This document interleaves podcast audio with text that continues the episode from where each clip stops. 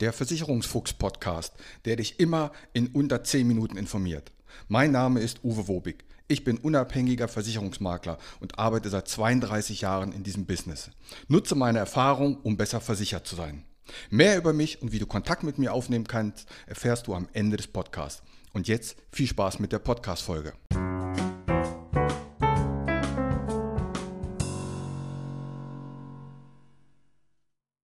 Heute geht es darum, mehr Geld im Portemonnaie zu haben. Und damit herzlich willkommen zur 107. Folge des Versicherungsfuchs Podcastes. Ja, welche Versicherung braucht eigentlich ein Mensch, der über 55 ist? Darum geht es heute. Die erste Frage, die ich hier stellen muss, bist du schon Rentner, ja oder nein? Denn wenn du Rentner bist, dann kann das Thema Einkommensvorsorge ja eigentlich wegfallen. Du weißt, dass wir großen Wert darauf legen, dass deine Arbeitskraft abgesichert ist, dass wenn du nicht mehr arbeiten kannst, deinem Beruf nicht mehr nachgehen kannst, dass du dann gut abgesichert bist durch eine Berufsunfähigkeit und so weiter, damit deine Arbeitskraft eben ersetzt wird und du dann dementsprechend Geld hast zum Leben. Wenn du jetzt aber Rentner bist, dann arbeitest du ja nicht mehr und du würdest deine Rente ja trotzdem bekommen. Darum fangen wir mal an mit dem ersten Baustein. Du hast eine Berufsunfähigkeit oder Erwerbsunfähigkeitsversicherung abgeschlossen. Und die läuft vielleicht bis 67, also bis du 67 bist oder bis du 65 Jahre alt bist.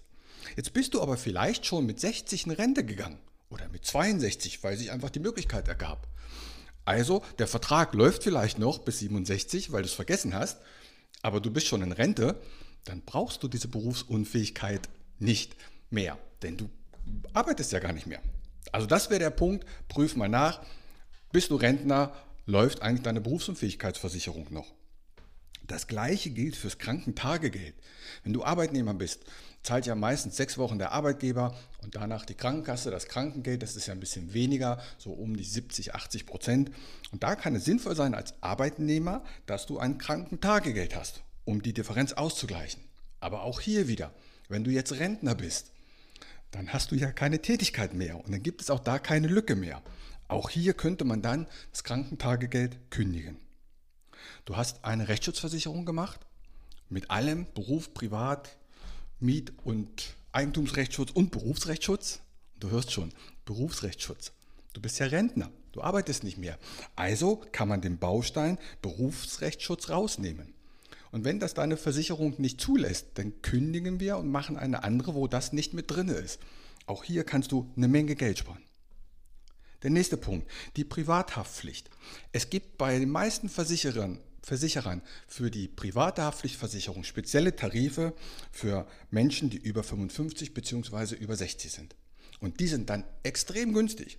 Die kosten so 50, 60 Euro im Jahr Während ich ganz, ganz viele Verträge da draußen kenne, die zahlen für ihre Privathaftpflicht 150, 180 Euro. Und da kann man eine Menge Geld sparen.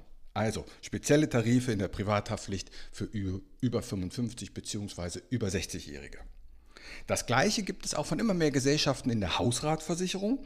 Also auch hier einfach mal nachfragen bei der Versicherung, habt ihr spezielle Tarife für mich? Und wenn nicht, dann kann man zu einem Anbieter gehen, der das eben hat. Du hast eine Unfallversicherung. War während des Arbeitslebens sinnvoll und in vielen Unfallversicherungen ist so ein Unfallkrankenhaustagegeld und Genesungsgeld mit drin. Aus dem gleichen Grund, den ich hier schon mehrmals genannt habe, wenn du berufstätig bist und durch einen Unfall deinen Job nicht mehr ausüben kannst, dann sollte dieses Unfallkrankentagegeld und dieses Genesungsgeld die Einkommenslücke auffüllen. Aber hier wieder, wenn du Rentner bist, dann passiert das ja nicht mehr, weil du gar keinen Beruf mehr nachgehst. Und ob du krank bist oder nicht, das ändert an deiner Rentenhöhe nichts. Auch hier kann man empfehlen, diesen Baustein rauszunehmen, um hier auch wieder Geld zu sparen.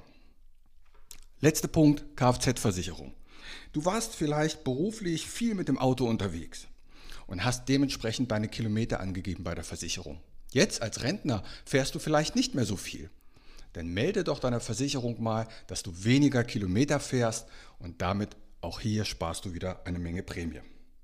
Von diesem ganzen gesparten Geld, vielleicht kriegst du dann einen super Pflegeschutz hin.